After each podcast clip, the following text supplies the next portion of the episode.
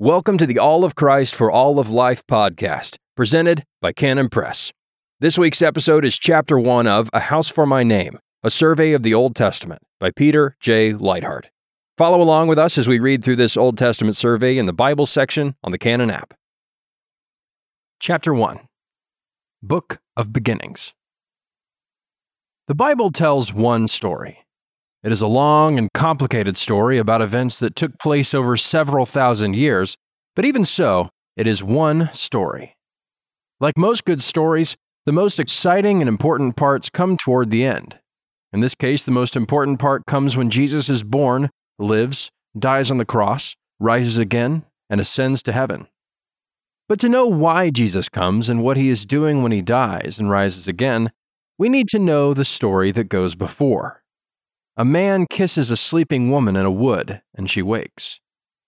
That's a nice ending to a story, but if we don't know the woman is Sleeping Beauty and the man is Prince Philip, then we don't know the story very well. A beginning is nothing without an ending, but an ending without a beginning isn't worth much either.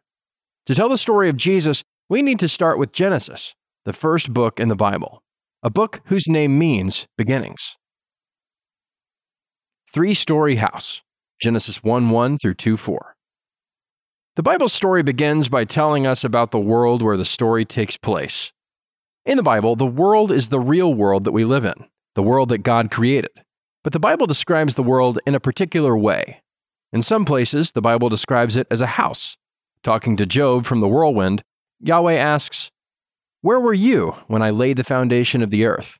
Tell me if you know understanding. Who set its measurements, since you know? Or who stretched the line on it? On what were its bases sunk? Or who laid its cornerstone? When the morning stars sang together, and all the sons of God shouted for joy. Job 38, 4 through 7. Earth, and especially mountains, are set on foundations. Deuteronomy 32, 22. 2 Samuel 22, 8, 16, Psalm 104, 5. Just like the foundations that hold up a house. Blue sky is stretched out above like a tent curtain. Isaiah 40, 22. Pillars support the earth, Job 9, 6, and heaven, Job 26, 11. When God first appears in the Bible, he is building a house. God makes his house through his word and spirit. All three persons of God are working to build his house. The Father speaks, and things are made. He says, Let there be light, and there is light. Other places in the Bible, we learn that the Word that makes the world is the Word that is God. John 1 1 through 5. And this word becomes man in Jesus. The Spirit is mentioned too in Genesis 1 2. The Spirit of God was moving over the face of the waters. What does the Spirit look like when he hovers over the waters? In other places in Scripture, we learn that the Spirit makes his appearance looking like a cloud that sometimes glows with light. The cloud that leads Israel out of the wilderness is the Spirit. He hovers over Israel, as he hovered over the waters, to make a new creation. Deuteronomy 32:11. Later, this same glory cloud appears in the most holy place of the tabernacle and temple of Israel. And much later, the Spirit hovers in the form of a dove at Jesus' baptism, Matthew 3:16. Because in Jesus, God is again making the world new. It takes God 6 days to build his house. 6 days that are just like our days, with the sun coming up in the morning and going down in the evening. After that, God rests on the seventh day, a day known as the Sabbath day. During the first three days, God makes a three story house by dividing one thing from another. On the first day, he divides light and darkness. On the second, he divides waters in heaven from waters on earth and puts the sky or firmament in between. And on the third day, he divides the waters on the earth to make the dry land and the sea. The next three days, he fills up the three stories of his house. On the fourth day, he puts the sun, moon, and stars in the sky to fill up daytime and nighttime. On the fifth day, he creates birds to fly across the sky and fish to swim in the waters. On the sixth day, he makes Adam and animals that live on land. What's interesting is that the first three days match the second three days. Dividing day one, light, dark. Day two, waters above, below. Day three, waters, land. Filling day four, sun, moon, and stars. Day 5, birds and fish. Day 6, land animals and man. Day 7, Sabbath. And so, at the end of the six days of creation, God has finished a three story house. Above is the tent curtain of blue sky, then the dry land, and finally the waters below the earth. The Bible mentions this three story house many times. In the second commandment, God forbids us to bow down to an image of anything in, quote, heaven above or the earth beneath, or in the waters under the earth. Exodus 24. That means we must not bow down to images of anything. Heaven, earth, and sea means the whole universe. Sometimes when the Bible mentions the three story house, it's not as obvious as it is in the second commandment. In Psalm 77, 16 through 18, for example, we read, The waters saw thee, O God. The waters saw thee. They were in anguish. The deeps also trembled. The clouds poured out water. The skies gave forth a sound. The arrows went here and there. The sound of thy thunder was in the whirlwind. The lightnings lit up the world. The earth trembled and shook. Each story of the house is mentioned. When the Lord appears, the waters tremble and shake with anguish.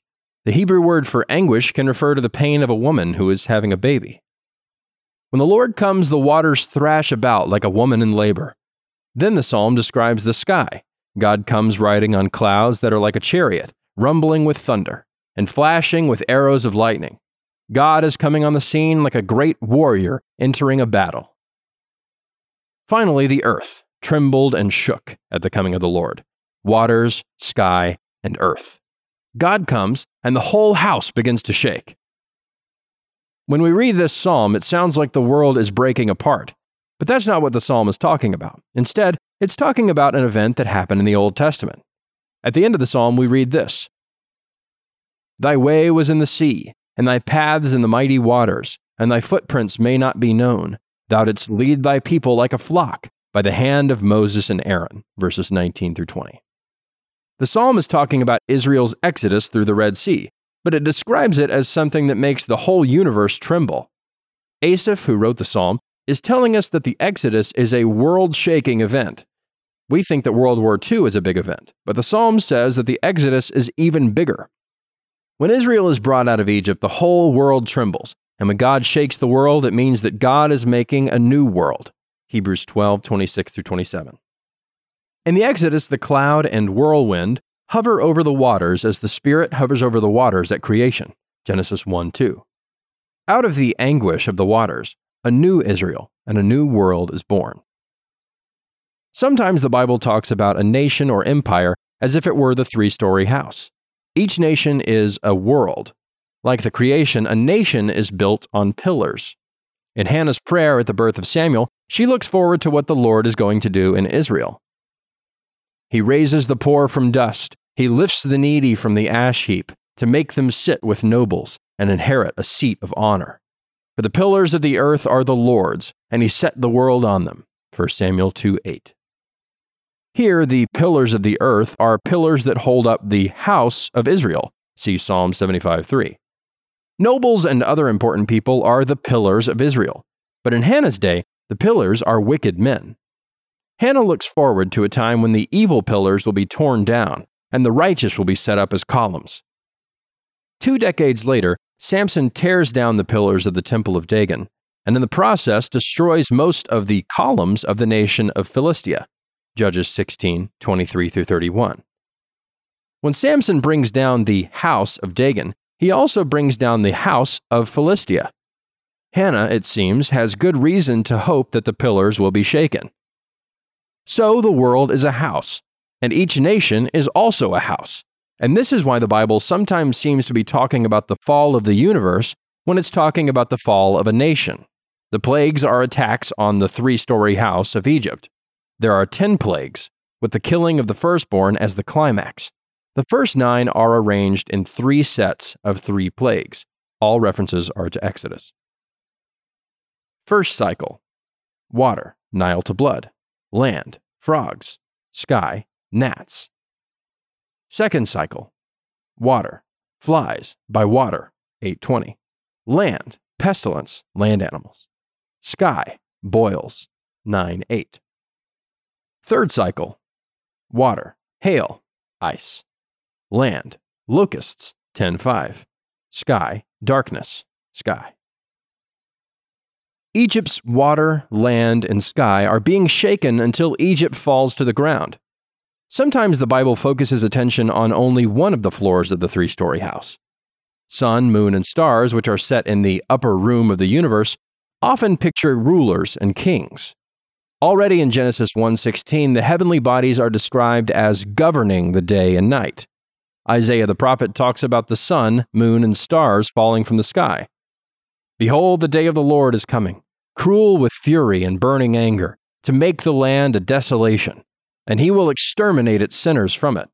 For the stars of heaven and their constellations will not flash forth their light. The sun will be dark when it rises, and the moon will not shed its light.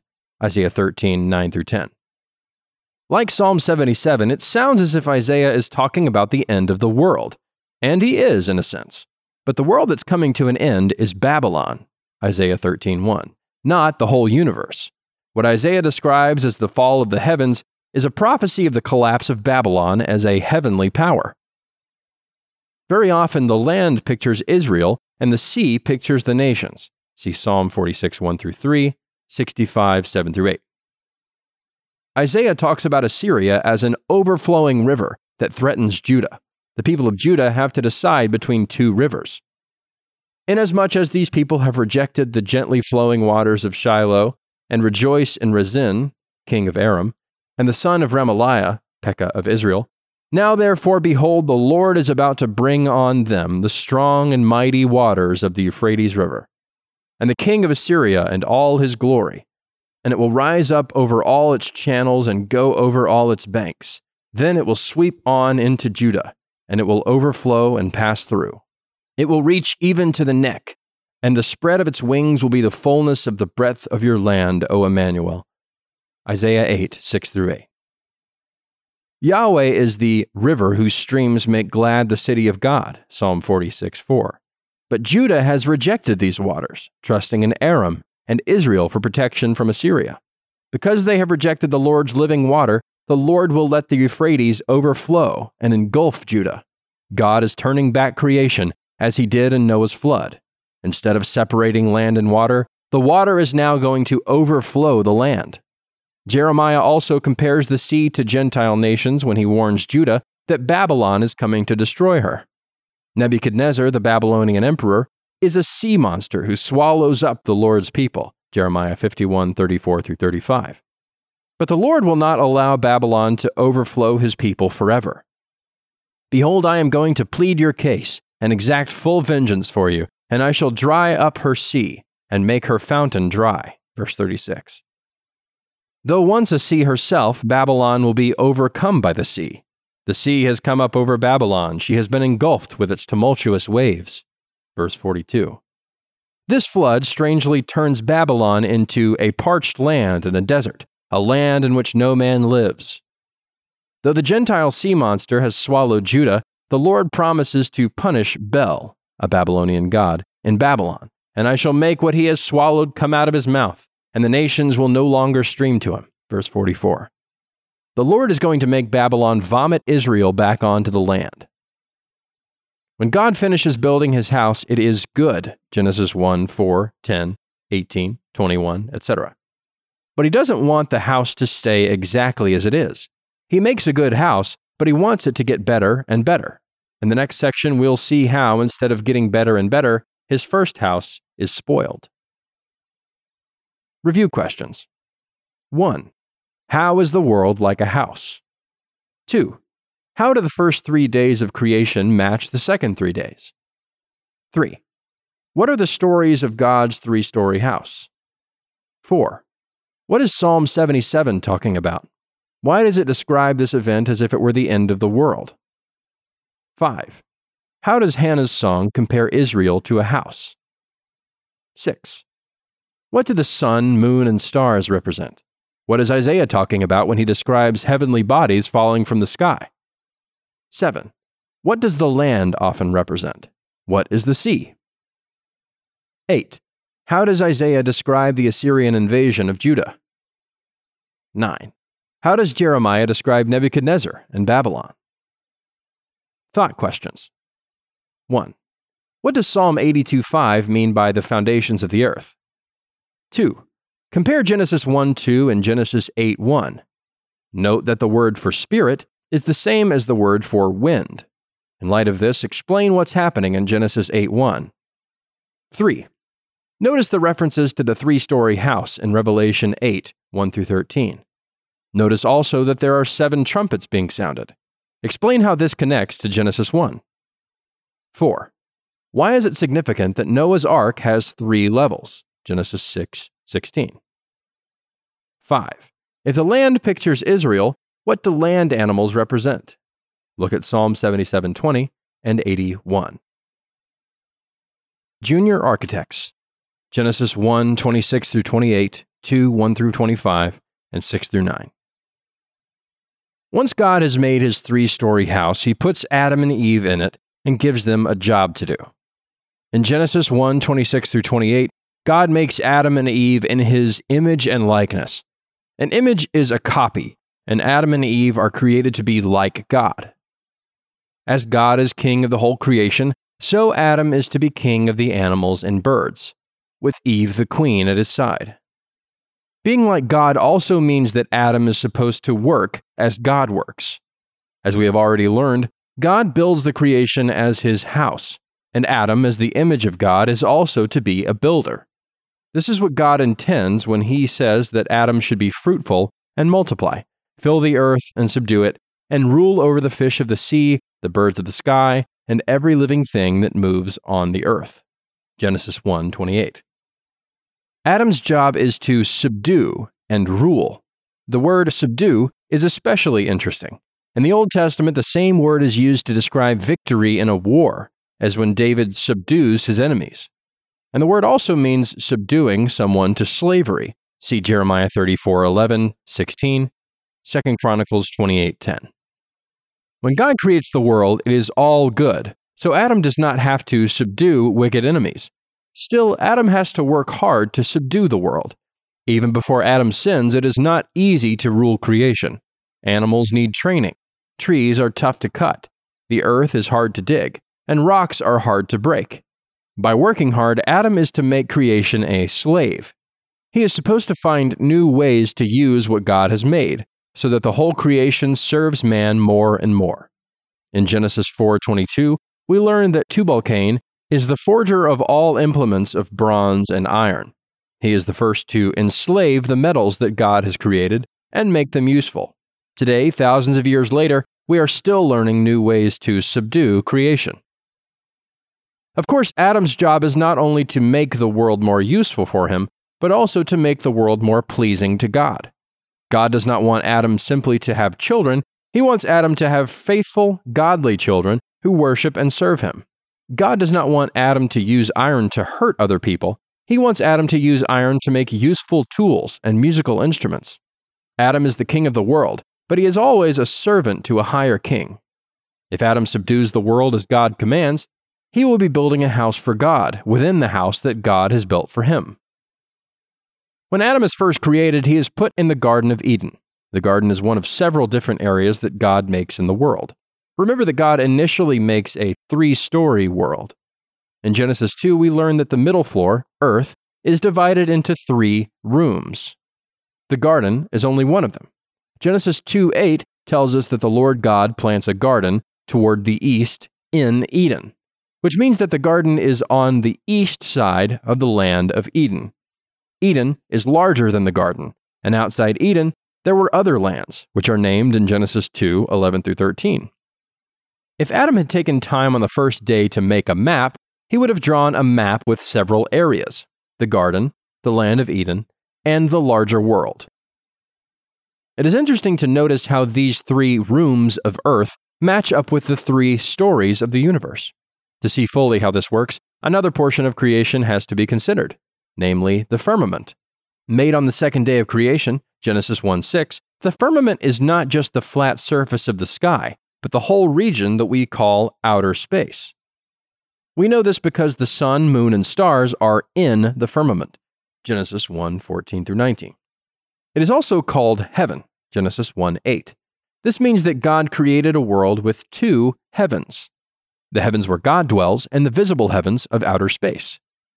When we add this to our picture of the three story house, we see that the attic is divided into two sections.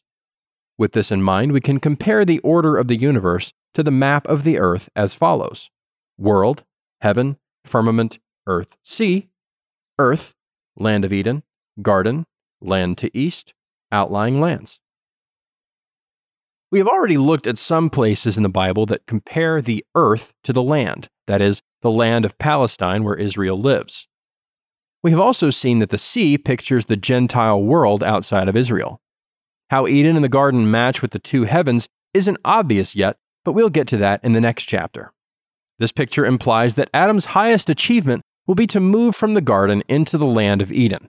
He was not created to serve in the garden only, but to rule in the land. We have learned already that the three story house is mentioned in many passages of Scripture, and the same is true of the Garden of Eden.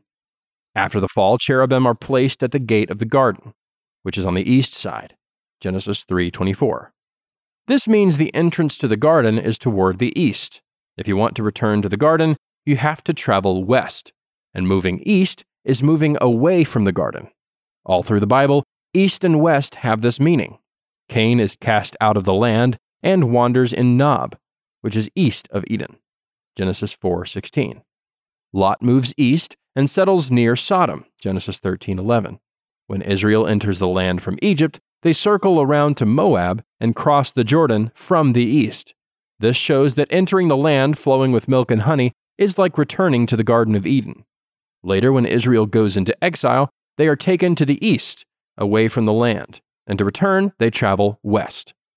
In the New Testament, the wise men come from east to west, seeking the garden and Jesus, the real tree of life. Matthew 2 1. The garden is on a mountain. The river that runs into the garden comes from the land of Eden and then flows through the garden. Genesis 2:10. Eden is on higher ground than the garden, but since the water runs from the garden to outlying lands, the garden too is a high place. Ezekiel states this plainly. He prophesies against Tyre, describing the prince of Tyre as an Adam who is in the garden of God, verse 13, on the holy mountain of God, verse 14. Throughout the Bible, mountains and hills are places where God meets with man. During the time between the collapse of the tabernacle and the building of the temple, Samuel conducts worship in Ramah, which means high place. See 1 Samuel 7 and 9. David brings the ark to Jerusalem and sets it in a tent on Mount Zion. And later, the Lord instructs Solomon to build his temple on a mountain in Jerusalem. Every time God meets with man on a mountain, it is a return to the garden. Adam has a job in the world to subdue and rule it. In Genesis 2, he is given a job in the garden. According to Genesis 2:15, he is to guard and work the garden. Through much of the Old Testament, these words describe the work of priests. Priests are called to guard the Lord's house. See Numbers 1, 53, 3, 8. And the service of worship is often described using the same Hebrew word found in Genesis 2:15. Exodus 25, Numbers 8:15, Deuteronomy 7 4, and 16. Adam's job is not only to build for God and the world, but also to serve God as priest in the garden. When God divides the earth into a garden and the world outside, he is pointing to two jobs of Adam king and priest. In the garden, Adam meets with God and worships him. In the world, Adam is to rule and subdue. Water and trees a man and woman on a mountaintop. These features of the garden come up again and again later in the Bible. Throughout Genesis, the patriarchs, the forefathers of Israel, meet their wives by wells in oases. A servant from Abraham goes to the city of Nahor and finds a wife for Isaac while waiting by a well to water his camels. 24:10. Jacob flees from the wrath of Esau and meets Rachel coming to get water from a well at Haran. 29 1 through 12. Moses fights off the shepherds who attack Jethro's daughters at a well in Midian and ends up marrying one of those daughters. Exodus 2 16 through 22. These are all garden scenes with a man and a woman and animals at a well. This shows us that the patriarchs are new Adams, with their wives new Eves. They will be fruitful and multiply, rule and subdue. This scene reappears in the New Testament when Jesus meets the Samaritan woman at the well and discusses marriage with her, John 4. Jesus is the new Jacob and the new Moses, but also the last Adam, inviting Samaritans and Gentiles into the garden and offering them the water of life. For this same reason, we find the patriarchs preoccupied with digging wells. Isaac has to reopen wells of water that the Philistines stop up. Genesis 26, 18 through 22. When he digs new wells, the herdsmen of Gerar contend about the water, so he moves to Sitnah, where there is another quarrel. Finally, they dig a third well, and here there is no dispute, which leads Isaac to say, Now we can be fruitful in the land. Fruitful reminds us of the command to Adam and Eve in Genesis 1 26 through 28. Isaac has to dig wells because he and his animals and his family need water. But digging wells is also a sign that Isaac is like a new Adam who seeks for a well watered place in the land, a place where he can be fruitful and multiply. Though Adam is created good and given every privilege and blessing, he sins by taking the fruit of the tree of the knowledge of good and evil. Adam is allowed to eat from the tree of life, but he prefers to reach out for the tree that the Lord has forbidden. Adam's sin occurs in the garden, and it is a failure having to do with his priestly task. Called to guard the garden, Adam lets in a serpent who tempts Eve while he stands by watching. Genesis 3 6. Called to serve God in the garden, he listens to the voice of Satan. Because of this, Adam and Eve are driven from the garden, and cherubim are set up to prevent their return. Genesis 3:24. All through the Old Testament, no man was ever able to return to the garden. Adam messes up the world not just for himself, but for everyone who follows him. But God doesn't leave mankind in that condition. Right away, God promises to send the seed of the woman, who will crush the serpent's head, and lead God's people back into the garden, Genesis 3:15. This is the first promise of a savior in the Bible, and it shows us that the savior will be a great warrior who will be victorious over Satan. But God does not keep that promise right away. The rest of the Old Testament is all about what God does to prepare for the coming of the seed of the woman. Adam's sin is not the only sin that we find in the early chapters of Genesis. Cain kills his brother in the field, and because of his sin, he is cast out of the land and forced to wander in Nod to the east of Eden. Genesis 4:16. Genesis 4 through 5 trace the generations of Cain and Seth, a history that ends with the world full of wickedness. Genesis 6 5. Evil fills the world because the sons of God intermarry with the daughters of men. Genesis 6 2. The sons of God are the descendants of Seth, the faithful believers who fall into sin by marrying the women who have descended from Cain. The Lord responds by reversing the creation, flooding it with water to return it to its original condition. Genesis 1 2. Thus, Genesis 3 through 6 record a series of falls, moving from the garden to the land to the world. Sin and death are spread until the three areas of the original creation are spoiled and therefore have to be wiped away. Place, garden, sinner, Adam, sin, eats fruit, judgment, cast out of garden place, land. Sinner, Cain. Sin, kills brother. Judgment, cast out of land. Place, world. Sinner, sons of God. Sin, marry unbelievers. Judgment, cast out of world, flood. Of course, the Lord preserves Noah and his sons during the flood and then sends them out into a new creation. Noah is like a new Adam, like Adam, he is told to be fruitful and multiply and fill the earth. Genesis 9 1. Yahweh promises that Noah will have successful dominion over the animals. Genesis 9 2. And forbids him to eat blood. Genesis 9 3 through 4. Yet Noah also receives authority beyond Adam's. The Lord gives Noah permission to execute murderers. 9 5 through 6. And instead of being given a garden that the Lord has planted, Noah plants his own vineyard garden. 920. In the last episode of Noah's story, we see him drinking wine and taking rest in his tent. 9 20 through 21. Noah, whose name means bringer of rest, has brought the world from violence to Sabbath peace. After the three falls and the ruin of the whole earth, God has given man a new start. But the stories of Adam, Cain, and the sons of God make us wonder how long will it last? Review questions 1. What does it mean for Adam to be the image of God? 2. What does subdue mean? What is Adam supposed to subdue? What is the result supposed to be? 3. Describe the map of the original creation in Genesis 2. 4. In what part of the land of Eden is the garden? Why is this significant? 5. How do we know that the garden was on a mountain? Give some examples of how this appears later in the Bible. 6. What is Adam's job in the garden? 7. In what ways is Adam's sin a failure to be a priest? 8. What is the difference between Cain's sin and Adam's? Between Cain's sin and the sin of the sons of God? 9. Explain how the flood is a reversal of creation. 10. How is Noah a new Adam? In what ways does Noah advance beyond Adam?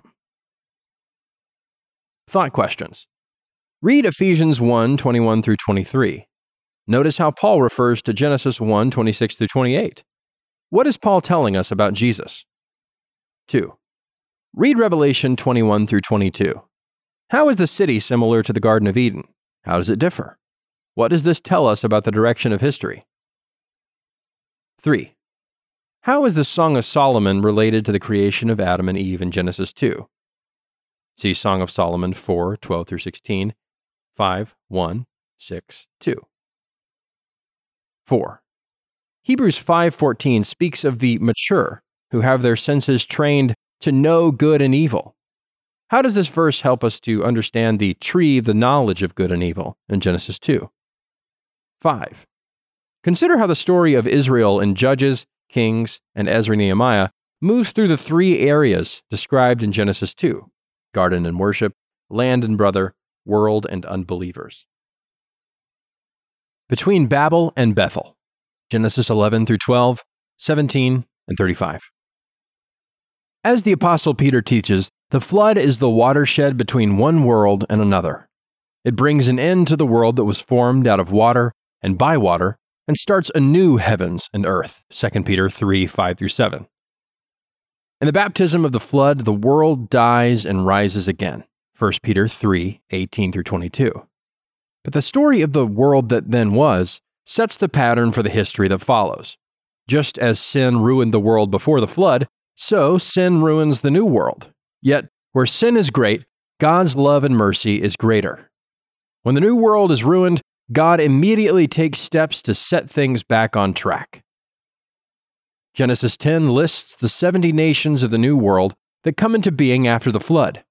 In chapter 11, however, there is another fall of man at the Tower of Babel. The story in Genesis 11 1 through 9 follows what is called a chiastic outline, where the second half of the story matches the first half in reverse order. A. The whole earth has one language, verse 1. B. Settled there, verse 2. C. Said to one another, verse 3. D. Come let us make bricks, verse 3. E. Let us build, verse 4. F. City and tower, verse 4. G. Lord came down, verse 5. F prime, city and tower, verse 5.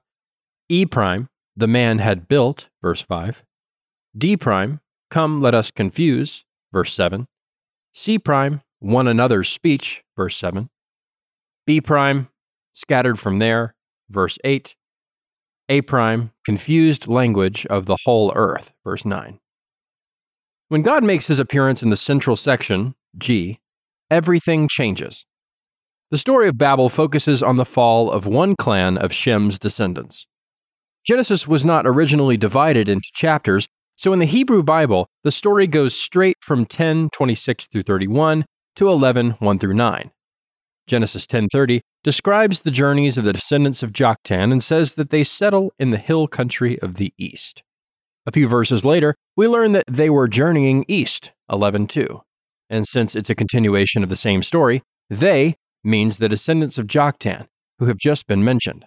Though Joktan's descendants fall at Babel, this has consequences for the whole world, confusing the lip and scattering the nations who cooperate with the project. Just as the sons of Seth fall into sin with the daughters of Cain, Genesis 6 1 through 4, so here a faithful line of descendants, the line of Shem, joins with Nimrod, Genesis 10:10, to rebel and bring ruin to the world. In Genesis 12, however, the Lord calls another Shemite, this time a member of the clan of Eber, whose seed will bring together the nations divided at Babel. The Shemites who assemble at Babel want to build a tower that will not only become famous throughout the world, but will also connect heaven and earth. Babel's tower, in other words, is a temple, and Babylonian books describe the building of a great tower, Esagil, which means tower with its top in the sky, as a dwelling for Babylonian gods. Though in the east, in the land of exile from God's presence, the children of Joktan are trying to reestablish the garden. But this house for the gods is built in rebellion. The men of Babel want to reach to heaven and make a name for themselves, not exalt the name of Yahweh. Besides, they disobey God's command to fill the earth. They want to stay put, lest we be scattered abroad over the face of the whole earth. God's response to this rebellion is funny. Verse 5 says, Yahweh came down to see the city and the tower.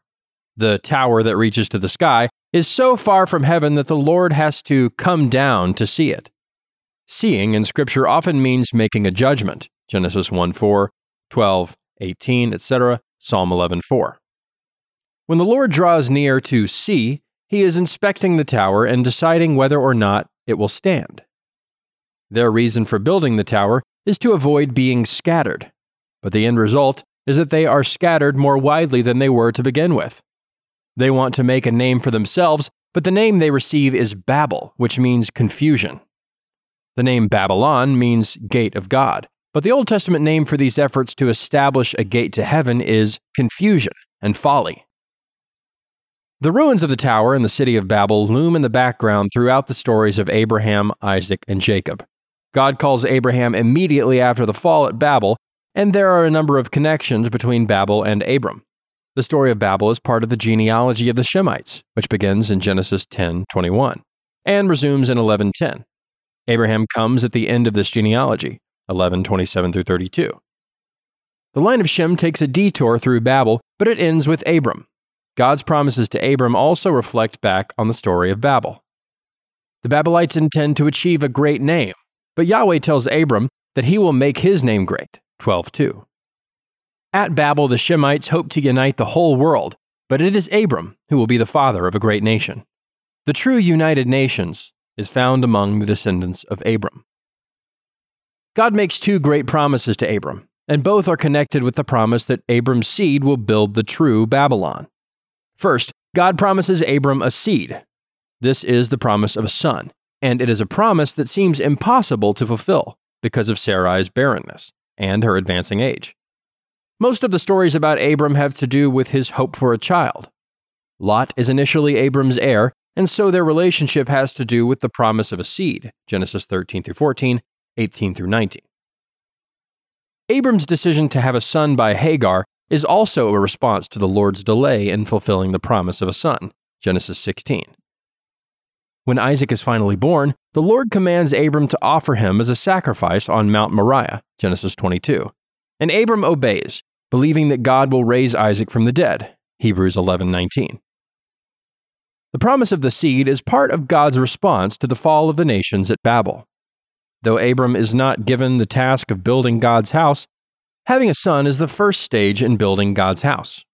In 2 Samuel 7, as we'll see in chapter 4, the Lord answers David's plan to build a house by saying that he intends to build a house for David.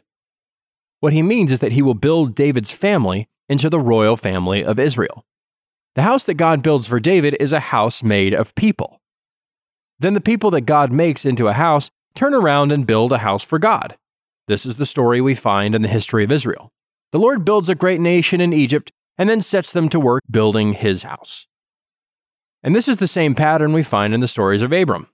God promises to build a house for Abram, a large household that includes many nations.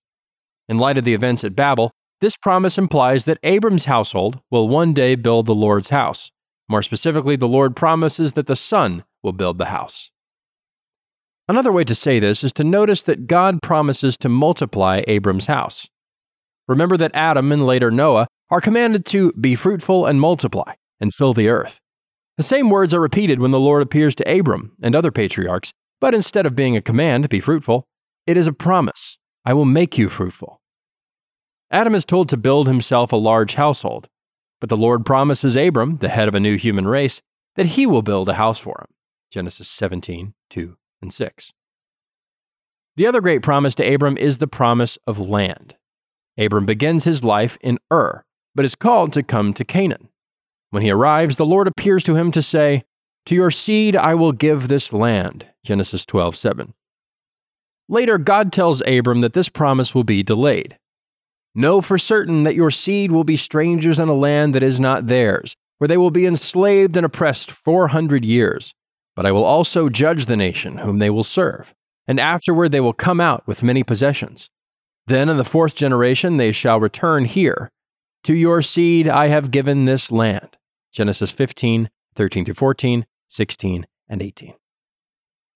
Israel's land is going to be a new Eden, a land flowing with milk and honey. And within the land, Israel is going to build a new garden, the temple, the house of God. It's no accident that Abram came to the land of Ur, a pagan city to the east. Traveling west from Ur, Abram is making his way back toward the garden. Circumcision, the sign of the covenant that God gives to Abram, Genesis 17, brings these two promises together.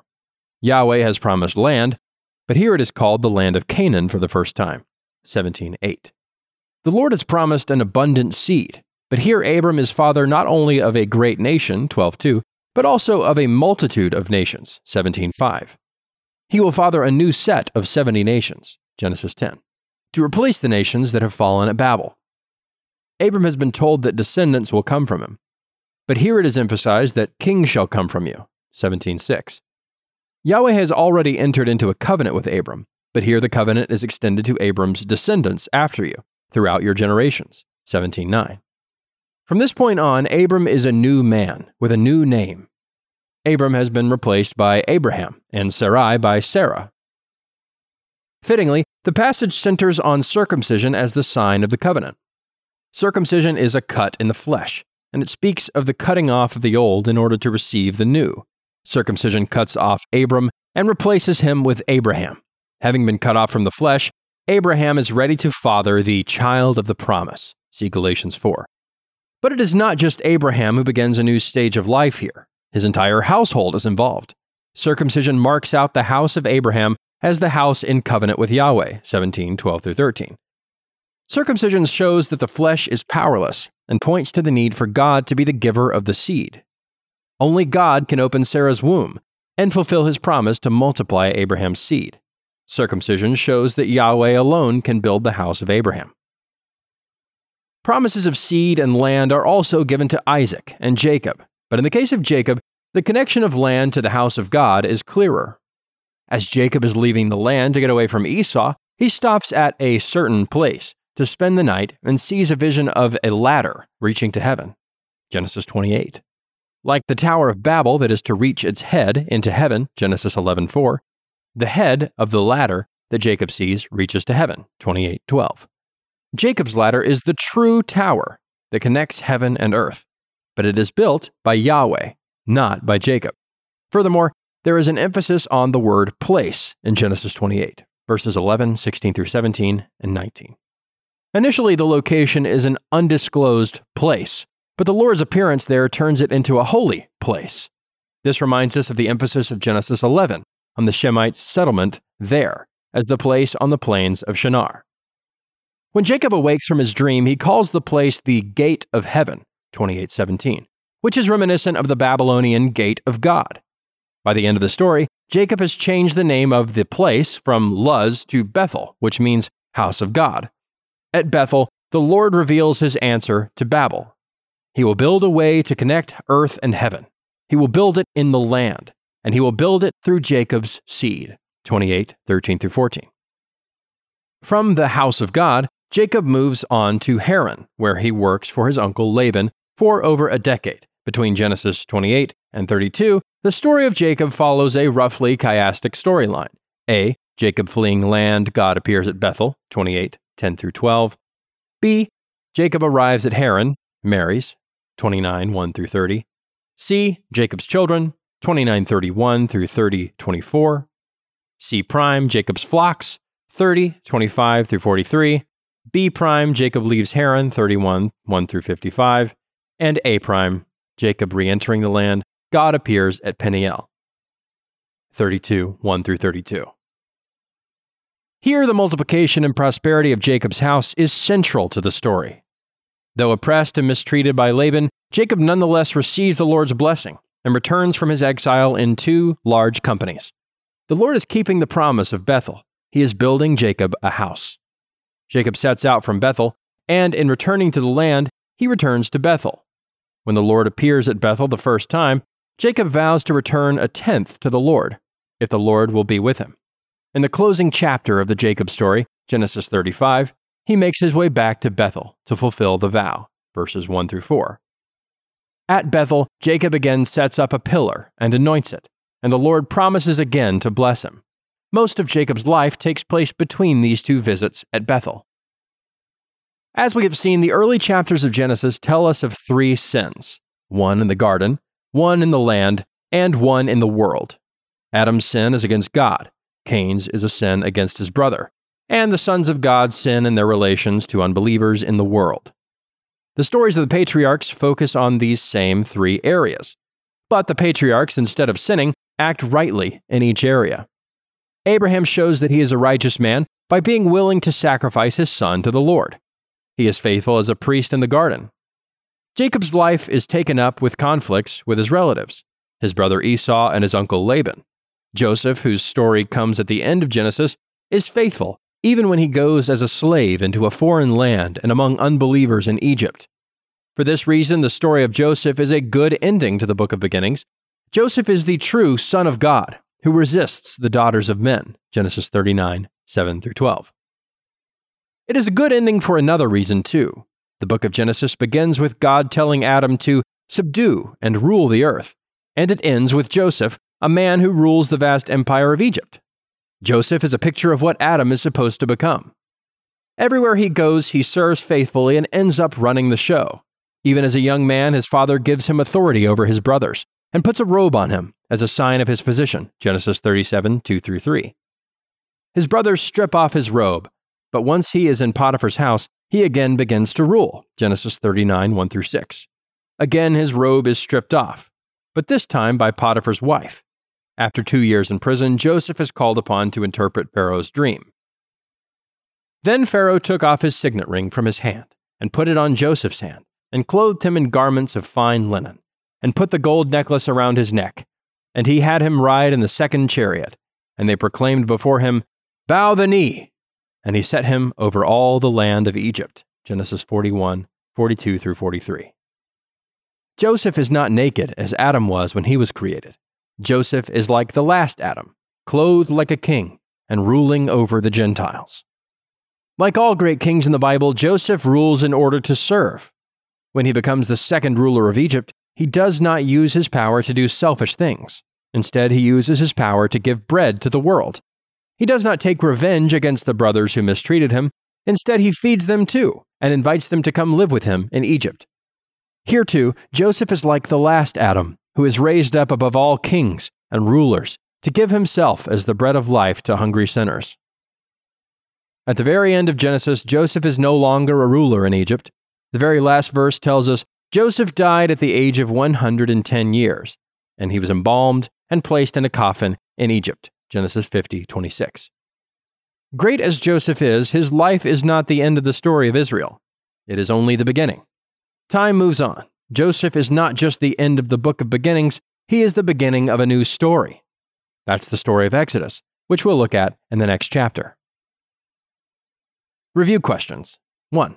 Who is involved in building the Tower of Babel? What are they trying to build? 2. Explain how the story of the Tower of Babel is put together. What happens in the middle of the story? 3. How is God's call to Abram connected to the story of Babel? 4. What are the main promises given to Abram? How are these connected with the story of Babel? How are they connected with Adam? 5. What is circumcision? What does it mean? 6. Explain the connections between Jacob's dream and the Tower of Babel. 7. What does Jacob call the place where he sees the dream? Why is this important? 8. What happens while Jacob is in Haran working for Laban? 9. Explain how the three patriarchs are related to the three sins early in the book of Genesis. 10. Why is it fitting for Joseph's story to be at the end of Genesis? Thought questions. 1. Yahweh tells Abram that his seed will be like the stars. Genesis 15:5. In light of the three-story house, what is the Lord telling Abram? 2. Where does Abraham go to sacrifice Isaac? Genesis 22:2. Compared to 2 Chronicles 3:1. What is the significance of this connection? 3. Read Genesis 25:23. In light of what the Lord says here, evaluate Isaac's preference for Esau. See also 25:34, 26:34 through 35. 4. Judah becomes one of the most prominent sons of Jacob, yet he is not the firstborn but the fourth son of Leah. Why? Look at Genesis 34 and 35:22. 5. Genesis 38 is a story about Judah, yet it comes in the middle of the section of Genesis that is dealing with Joseph. Why? Look at Genesis 39, 7 through 18, and 44, 14 through 34. If you enjoyed this episode, follow along as we read through A House for My Name by Peter J. Leithart.